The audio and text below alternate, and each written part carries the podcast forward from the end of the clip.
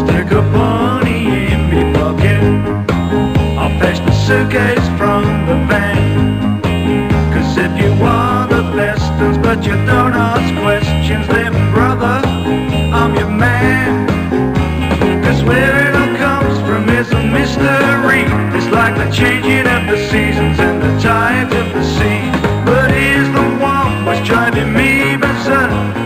Oh, shut up, you tart. Au revoir and welcome back to a new episode of Only Goats and Horses with the two plonkers, Bread Roll and JT. Au revoir indeed, everyone, and happy new year. A little bit late, but five days in, I guess. But um, yeah, it's 2022. We are back. Um, had a little break. Hope everyone had a nice festive time, and now it's crack on with real life again, I guess. Yeah, and what better way to really kick off the uh, the new year, as it were, than returning to Only Fools and Horses, and uh, obviously tuning in regularly, weekly, to hear us two waffle on about various episodes. Indeed, yeah, waffle probably is a good word there, bread roll. So we're starting series three today. Um, this is the first episode, funnily enough, because that's where you normally start. And this one is called Homesick, and it aired on the 10th of November, 1983.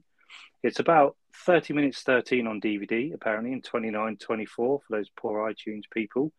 And this one had 9.4 million viewers, so kept up its sort of average from series two. So it looks like it was kicking on a bit now, Bread Roll. Yeah, yeah, it seems to be um, picking up some traction. There's a couple of things in this episode, um, particular. Like I say, I think it kind of started to find its flow. But one thing, um, as we'll probably mention towards the start, is Trigger's in this episode, but he's like properly the Trigger character now, isn't he? He's like the one you kind of know and love, and everyone remembers. So he feels more like he's kind of on point with his character this time round. Yeah, yeah, I agree. He was a bit up and down, wasn't he, in series two? One minute he was dopey Trig, then he was sinister Trig. It was a bit weird, but yeah, he's definitely he's found his sort of niche now, hasn't he? I think um, thinking about this earlier before we started recording, series three is quite an important series, really. Obviously, it's Grandad's last. Um, spoiler alert if you didn't know that, but I'm sure you did. And also, um, we meet sort of a couple of characters. We won't give too much away in case you don't know. That become obviously quite pivotal in the sort of rest of Only Fools and Horses, really, don't we? Yeah, we do. We meet some of the like the wider, um, so like the side characters, and I suppose a few events happen because it's around this sort of time. It doesn't really kick off until later on, really, but this is where things start to um kind of be used for reference, don't they? Like they reference back to come and eat some of these episodes. And it all starts to kind of flow together a bit more. Whereas some of the ones in series one and two were kind of almost standalone episodes, weren't they? Yeah, I think this is really where it started to find its flow. And I think because series one and two, although they were fairly well received viewer wise, they weren't particularly well received, I don't think, with the critics. And obviously, it had its points where it was never going to continue. And I think they may have got the sort of go ahead that this was going to be more of an ongoing thing. So, it, not I wouldn't say more effort goes into it from now on, but it just does seem to flow a bit better from this series onwards. I think. Yeah, yeah, I agree. And there are some good episodes we'll get to in this um, series in particular. Um, but um, I forgot this is the one that actually kicks this series off, and it's actually not a bad one to kick it off, to be honest. No, it's quite solid. Um, I'll crack on with the synopsis if you want, bread roll. Um, with this one, I don't know if you, people listen to our movie ones where we kind of break it down into more bite-sized chunks. I've done it for this one because although it's the standard length episode, the synopsis was fucking huge. So I thought I'll break it down into sort of three more bite-sized chunks, and we'll talk about each sort of section as we go. If that's okay, bread roll. Yeah, yeah, let's go for it. Okie dokie. Again, pulled from Wikipedia, and I haven't edited any of this, so apologies. I have skimmed through it, and it looks fairly good. Okay.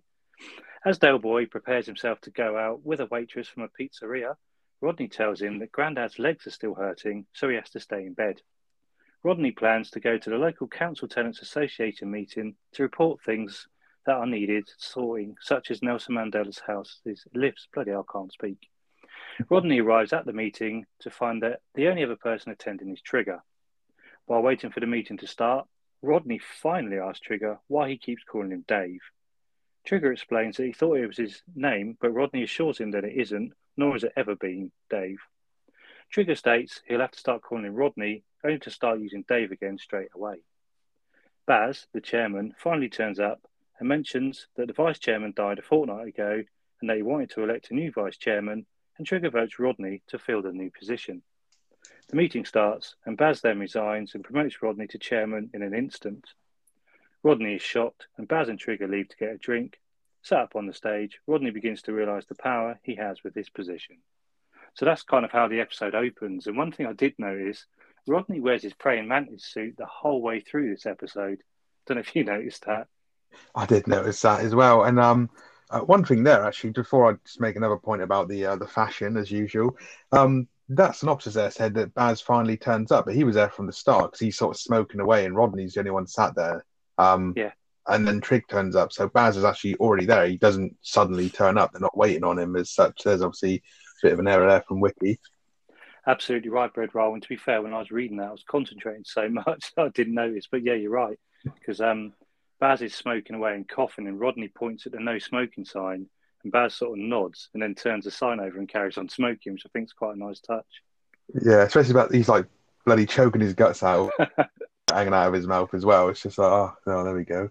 But um, yeah, talking about the fashion, like you're right. Um, Rodney does wear the praying mantis suit all the way through it. But Del at the start, he's going on a date, like say, for that um, career.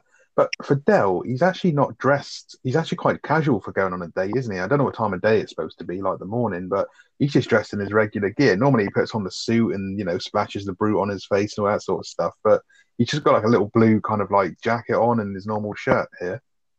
Actually, got the very same thing here, Bread Rolls. The next thing I was going to mention, yeah, Del's not dressed up for his date at all. And I thought that I was like, he's going out on a date and he looks like he's just going down the market, doesn't he?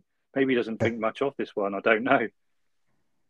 Yeah, maybe just ask, you know, hoping he's going to get like a short crust or something out of it and uh, something to snack on for the day. But because Del normally like goes, as we know, completely over the top of anything, especially dates. Yeah, he does. Um, I do like when um, Rodney's going through his catalogue of crime. The only thing he can come up with is Grandad's shopping trolley being stolen from the pram shed. Yeah, then Del comes out with that um story about Rita Aldridge, doesn't he? Which I thought Yeah. is quite funny. Um, 'cause he's like, you know, why don't you tell him about you? Because Rodney's like, oh, I don't just want rumors, I need dates and times. And he's like, oh, why don't you tell him about Rita Aldridge? Um, Friday afternoon, she was indecently assaulted, and then she um reported it this morning, being Wednesday. And Rodney's like, hang on, if she was assaulted Friday, um, how, how come she waited till Wednesday to report it? And he's like, well, she didn't know. Um, she didn't know she'd been indecently insulted, uh, assaulted until the bloke's check bounced. Yeah, it's quite good. It's quite dodgy as well, isn't it? It is, yeah. I know, I know there's a lot of that would probably ruffle some feathers these days. What the whole, you know, like Me Too thing and that, and that's absolutely understandable. But I just thought the way the joke comes across is fucking hilarious. Yeah, and um, the whole Rodney Dave thing with Trig. It's just brilliant, isn't it? Why do you call me Dave? Well, I thought that was your name. No, my name's Rodney, and he says about looking at his passport and his birth certificate. So what's Dave then? A nickname? It's just fucking brilliant, isn't it? Yeah, Rodney does that really high pitch and goes like, "No, you're the only one who calls me Dave." Everyone else calls me Rodney, and the reason they call me Rodney is because that is my name. And then Trig, though, he goes, "Oh, I'll have to start calling you Rodney from now on." And then he does actually call him Rodney, doesn't he? When um, Baz asks for a nomination, he turns around and says, "I nominate Rodney." He does actually call him Rodney, but then in the next minute, he calls him Dave again. So I don't know if that was deliberate or not that he called him Rodney that one time, whether it was not a slip up as such, but it just seems a bit weird that he does actually call him Rodney just once. Yeah, no, I've got that in my notes as well. I think that's got to be the only time that Trig calls Rodney Rodney, obviously like in proper like style, basically. Um, yeah, I caught that, and another bit here as well is when like um they obviously leave Rodney in charge, and um Baz is like, oh, let's go down to the pub, and Rodney's like, oh, what am I supposed to do? And he's like, well, you got to close the meeting, no one's here, and then Rodney's like, oh, well, meeting closed, and sort of like taps the desk, like Baz in the back and go, oh, we did that well, didn't he, Trig? Come on, let's go down the pub. It's just like really Yeah. sarcastic, but it's quite comedic at the same time. Yeah, and then Rodney's obviously looking around, thinking, "Yeah, I'm, I've got a bit of power here," even though there's no one else in the room. And he leans back and falls off the chair. One thing I was thinking, um, I wonder how many people like they were expected to attend because they're in like a, a hall, aren't they? Like a community hall. They've got like fifty or sixty chairs out. It's like Mhm. you know how many people are on this like tenants association. I suppose if you live in areas like that back in those days, then the tenancy thing must have been quite a big, obviously turnout usually. But there's just like so many chairs, and it's like, what is Rodney gonna have to put all them away now because they've all buggered off? Yeah, that's a good point, actually. Uh, I wonder if that's the same hall they use for um, It's Only Rock and Roll as well, where they're rehearsing. It looks similar, doesn't it?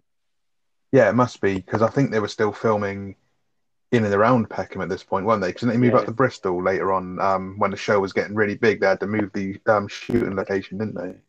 Yeah, they did. I um, think that was a bit later on, possibly series four, five times. Certainly by the time series six was was on the go, and it was really big. Because of the Batman and Robin special, which obviously is way down the line in our reviews, that was filmed in Bristol, um, and they had to hide the fact they were dressed up like that from the paparazzi and stuff. But we'll get to that episode when we get to it. Yeah, yeah. Later on in the year or next year, we'll see. we'll see how we go. Okay, so later that day at the market, Del is flogging fresh Spanish oranges as Rodney shows up.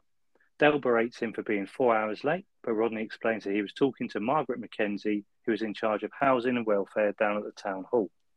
Grandad walks by after shopping at Sainsbury's, don't know if that's true or not, or why that's relevant, and tells his grandsons that he was buying some more food for this evening's dinner, including haddock pie.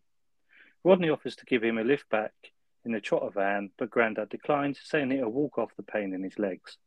Grandad heads off home as the Trotter brothers resume their business. That evening, Del and Rodney return to the flat, still talking about Mrs. Mackenzie, until they find Grandad collapsed on the floor. Del prepares a glass of brandy as Rodney prepares to give Grandad the kiss of life, only for Grandad to wake up and explain to his grandsons that when he was trying to get up and change the channel on the TV to Crossroads, his legs gave out. Del puts Rod- Grandad to bed while Rodney gets on the telephone and calls Dr. Becker. Later, Dr. Becker tells Del and Rodney that Grandad is okay, but was exhausted from climbing 12 flights of stairs. The only solution to this problem is for the Trotters to move into a bungalow in Harrington Road with approval from the chairman of the Council Tenants Association.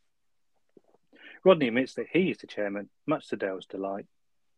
Rodney is initially reluctant to exercise his influence in fear of appearing to exploit his position so soon for self interest.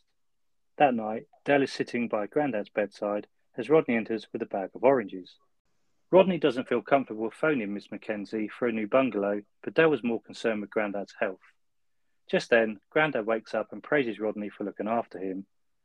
Shortly after, Grandad asks Rodney to put his hand under the, his pillow because underneath it is a silver cigarette case which is carried by Grandad's grandfather during the Boer War. Grandad also explains to Rodney why there's a huge dent on the cigarette case. Grandad's grandfather was on sentry duty in the middle of Africa one night when a sniper attacked him, but since Grandad's grandfather was wearing the cigarette case in his breast pocket, the bullet ricocheted up his nose and killed him. Grandad also mentions to Del and Rodney that the place his grandfather died was fighting the Zulus at the Battle of Rorke's Drift. Now completely choked up about Grandad's health, Rodney goes and phones Miss Mackenzie for the bungalow, making Del happy. So a fair bit happens in that whole bit there, and you can see why I said this synopsis was bloody long, bread roll. Yeah, yeah, it's actually more detailed than most of the episodes. Um, the one we sort of like borrow from Wiki, but it's um, fairly accurate there. I mean, the bit I always like seeing the bits of the market because I always think it brings back, you know, just the classic kind of Del and Rodney back and forth. But the main crux of it is Grandad collapsing, isn't it? Um, when they get back to the flat, but looking at that bit in the market first, um, it's just classical Del banter, isn't it? Like he's in such a bad mood, but he's still like putting it on for the punters. And when he gives that woman those oranges, and he's like, "Yeah, I love Eins, Vines, duh." It's like Yeah. fucking. That was and one for luck. Chucks it in the bag. And I like it when that woman, are, are they fresh? Fresh? They're playing the castanets this morning. It's just Yeah. fucking typical banter. I mean, for Del, that's good as well, isn't he? He's actually got it right for once. Yeah, which is more than he gets later on when he's talking to Miss Mackenzie. But we'll get to that bit. yeah, he's all over the shop, isn't he? And just while we're still on the market, obviously Del lobs that orange and it smashes the plates, and then the two um, Indian market guys are sort of looking. I mean, they must have realised where that orange came from. There's Del stood next to them virtually selling fucking oranges. Yeah, he's the only got it then because the woman comes over after Grandad comes over and he's waddling away. The woman's like, "Has he got pineapples?" Roddy's like, "No, I think it's just rheumatism." Then Yeah. obviously Del just turns around. He goes, "Look, I got some nice pineapple tasting oranges. They're three for twenty five p, but for you, I do six for ninety p." It's like fucking hell. Yeah, yeah. Del, uh, his market banner's brilliant, though, isn't it? He plays it really well, David Jason. But Grandad's got a couple of classic lines. He's got, I mean, we say he's normally got one in each episode. He's got a couple in this one, isn't he? I mean, the bit in the market where um, he comes up and he says, uh, I think Rodney asks him, What's for tea, doesn't he? And he turns around, Do you like haddock pie, Del? Del's like, No, I don't. You got haddock pie, Rodney. I love the way he does that. It's fucking brilliant. It's so dry, isn't it? Yeah, and that Rodney's just old cosmic. But um, yeah, he does have a couple of good ones in this. Um, the, the story, the way he tells about obviously the um the cigarette case, isn't it? And then the bullet goes up the guy's nose and blows his brains out. It's amazing. But then there's one when they find him collapsed. Um, they eventually obviously rouse him because Rodney's like, "Get the brandy," and Del runs over and he's like, "Oh no, he hasn't been at this." And he's like, "No, no, pour him one. I'll give him a kiss of life." And then Grandad's like, oh, "I hate that ill," and suddenly just fucking sits up and he's all right. Then it's like, "What happened, Grandad?" He's like, "I don't know. I just got over to change the channel to Crossroads, and then what happened? I don't know. I didn't see the end of it." Yeah, I love that. yeah, I've got that here as his other classic line in this episode. Um, one thing I've always thought about, though, I mean, obviously this is going back to the 80s, but brandy's obviously, I'm going to use this term loosely, sort of a medicinal alcohol, I suppose. But would it really help you if you just fainted to fucking shove some brandy down your neck? I guess it would wake you up. Yeah, I guess so. I mean, I know not you watch all the like classic, um, or when you do watch a like the classic or the period pieces, whenever someone's had a shock or they're like shaking, everyone the you go, oh, glass of brandy or anything to try and calm your nerves and stuff. So I assume they're trying to go for that sort of thing. But yeah, if someone's fainted, you're not actually supposed to even offer them water to sip, really. Um, I No. think you're supposed to just kind of leave them for while until they sort of like calm down. So I'm not sure what, yeah, like the brandy's going to do. Yeah, I've always just wondered about that, but it's quite good when he just picks up and goes, "No, you ain't been at that." but um, obviously, we we actually see Doctor Becker in this one. He gets mentioned again at least once more. I think it's even in this series, um, but we actually do see him in this one, and I do like it when Rodney calls him and says, oh, "I'm Mr. Trotter, or I'm one of the Trotter brothers," and he's like, "Has what cleared up?" No, I ain't ever had anything like that. Just wondered what that was. Obviously, it's probably something Del's had, maybe, or I don't know. But the doctor wouldn't be discussing things like that over the phone anyway. Yeah, yeah, definitely. I think as well, this is um because obviously when they put Grandad in the bedroom and they're sort of in there and you've got fucking boxes of oranges all around him in his bedroom and then Rodney comes in with more of them. But um I think that's the first time we've seen a shot of any of the bedrooms, isn't it? Like Grandad's room is the first time we've seen a shot outside of the living room so far. Yeah, yeah, I think you're right there, Brother. I never thought about that before. Granddad's in bed and he's still got his hat on as well, hasn't he? still got his hat on and well he always wears his pajamas anyway, but he's still got that fucking manky scarf as well that must just be fucking horrible. Yeah, there's um there's a couple of bits here that um obviously Grandad's in bed and he gives uh, Del the sort of sob story as well that he's never had a garden before, but he's got an allotment, hasn't he? Because in Mother Nature's Son, um they ha- well inherit his allotment, don't they? When Del buys the flat. Yeah, yeah, that's a good point. I didn't clock that one, but yeah, you're absolutely right. There is um something about the plot of this um that I don't think quite lined up, but I'll mention it more when we get to the end of it. Obviously, we've obviously got to the the twist, as it were. But yeah, there's something that runs through this like several times, and it doesn't quite link up for how the plot develops. I don't know if you picked up on anything like that, but um, as I say, we'll discuss it when we get to the obviously third and final part. Okay. The only other thing I did sort of think about, and I sort of saw this as well on um, an Only Fools page the other day. Um, Grandad says he wants to be cremated, but obviously he passes away at the start of series four, and he actually gets buried. Um, I don't know if that was even thought about when they, when obviously they had his funeral, but obviously he doesn't get cremated in the end. That's the only other thing I sort of I've say I wouldn't say I picked on that, that myself. I did read that somewhere, no, I don't know. I'll, um, I'm intrigued to see what you're going to say now, Bread Roll. Um, I'll do the last bit now, and then uh, we'll see.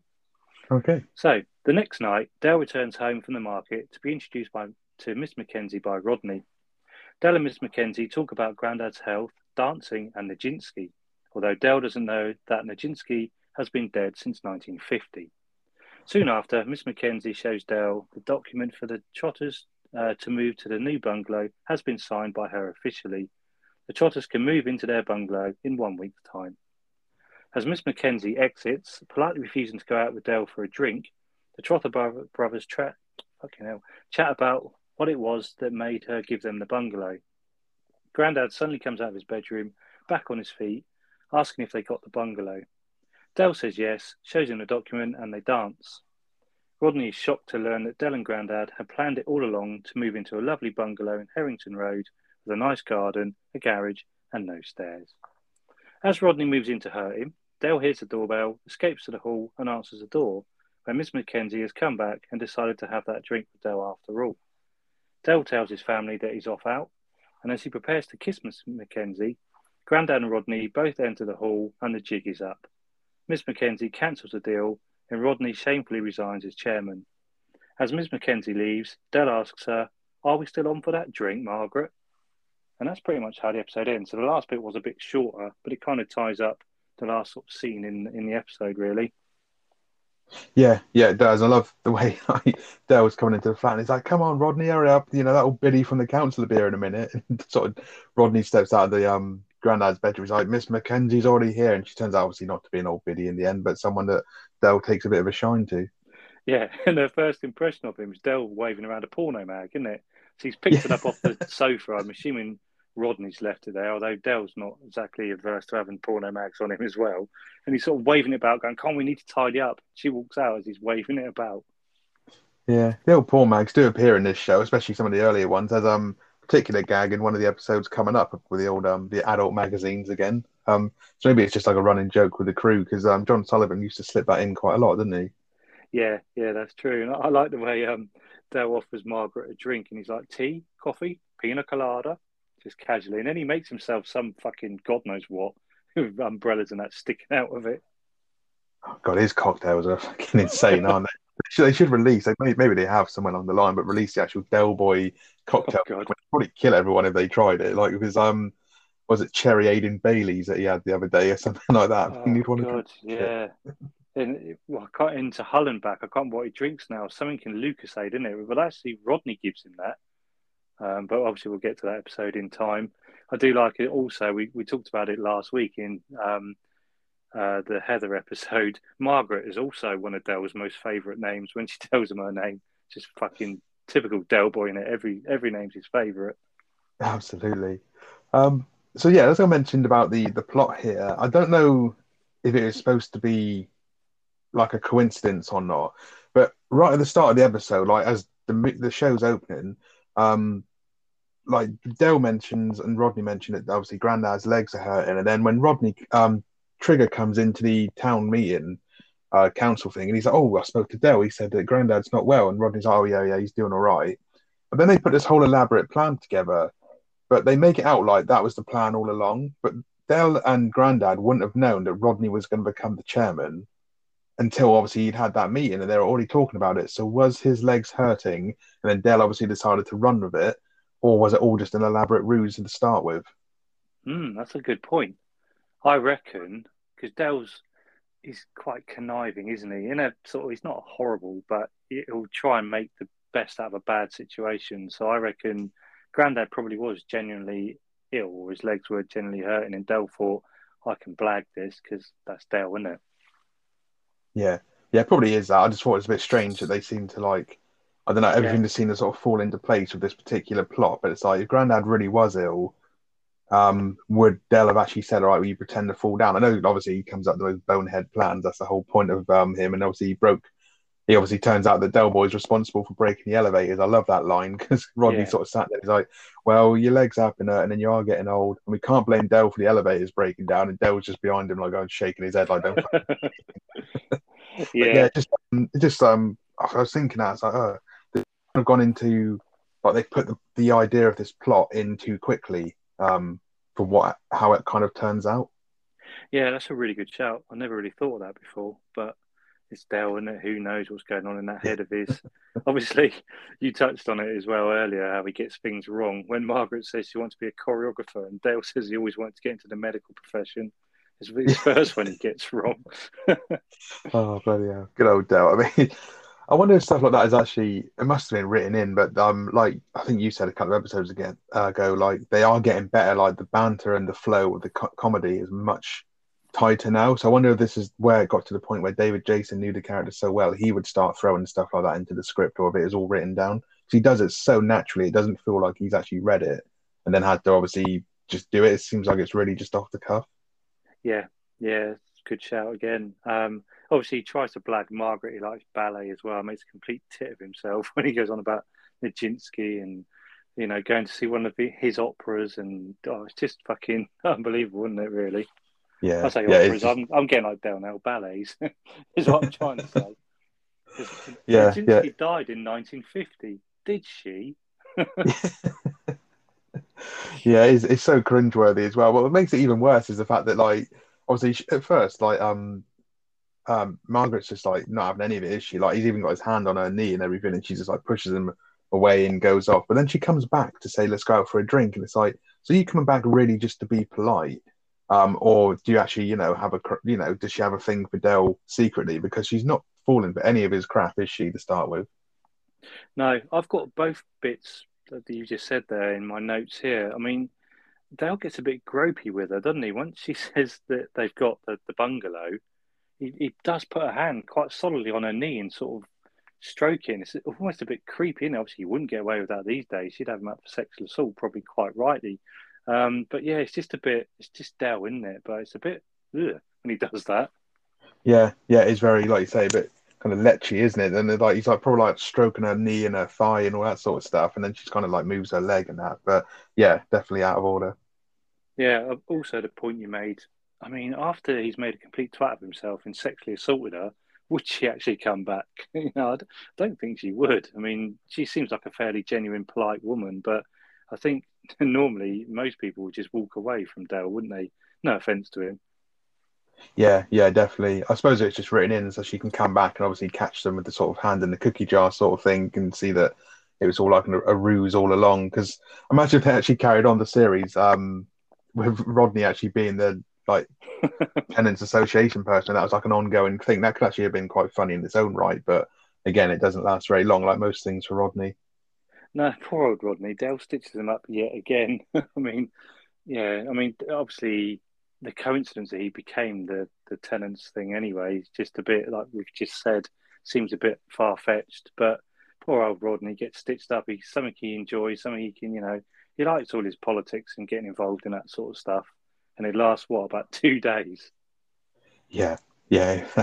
I did like this another bit. Um, it doesn't happen that often. I think it happened once in series one so far. But Rodney actually properly takes the piss out of Del, doesn't he, to his face because he's like mocking him for obviously doing the whole Nijinsky thing and that, and you know, doing oh you're used to like yeah yeah I love Nijinsky and all that stuff. And Del's Yeah. just like, don't you bloody start with me, son. But it's very rare that Rodney would actually obviously take the piss out of Del Boy to that extent. But I think it is quite funny when it happens. Yeah, I mean Rodney's not. I wouldn't say he's the brightest button, but he's certainly got a bit more about him than Del has. He's got two GCEs for a start.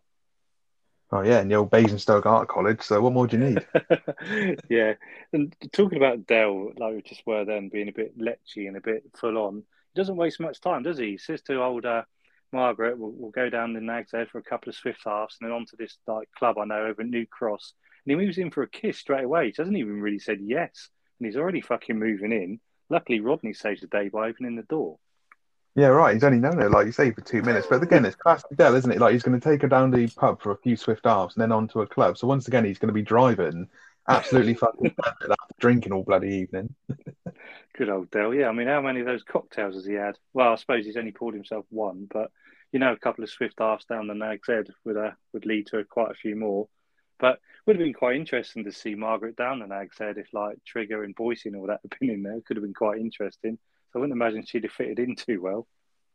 No, no, definitely not. Definitely not the uh, the highlight, is it? And like she, she's quite kind of, I don't know, say upper class, but she's quite well to do, isn't she? I'd imagine Yeah. she's she's more like a kind of like Cassandra character like when we first meet Cassandra, isn't it? Like she's kind of a bit more not upmarket, but she's a bit more posh, especially well, anyone's posh compared to Del and Rodney, really. No offense to them, but Well, she's got a stable job for one, which is more than pretty much any of the other people in this whole.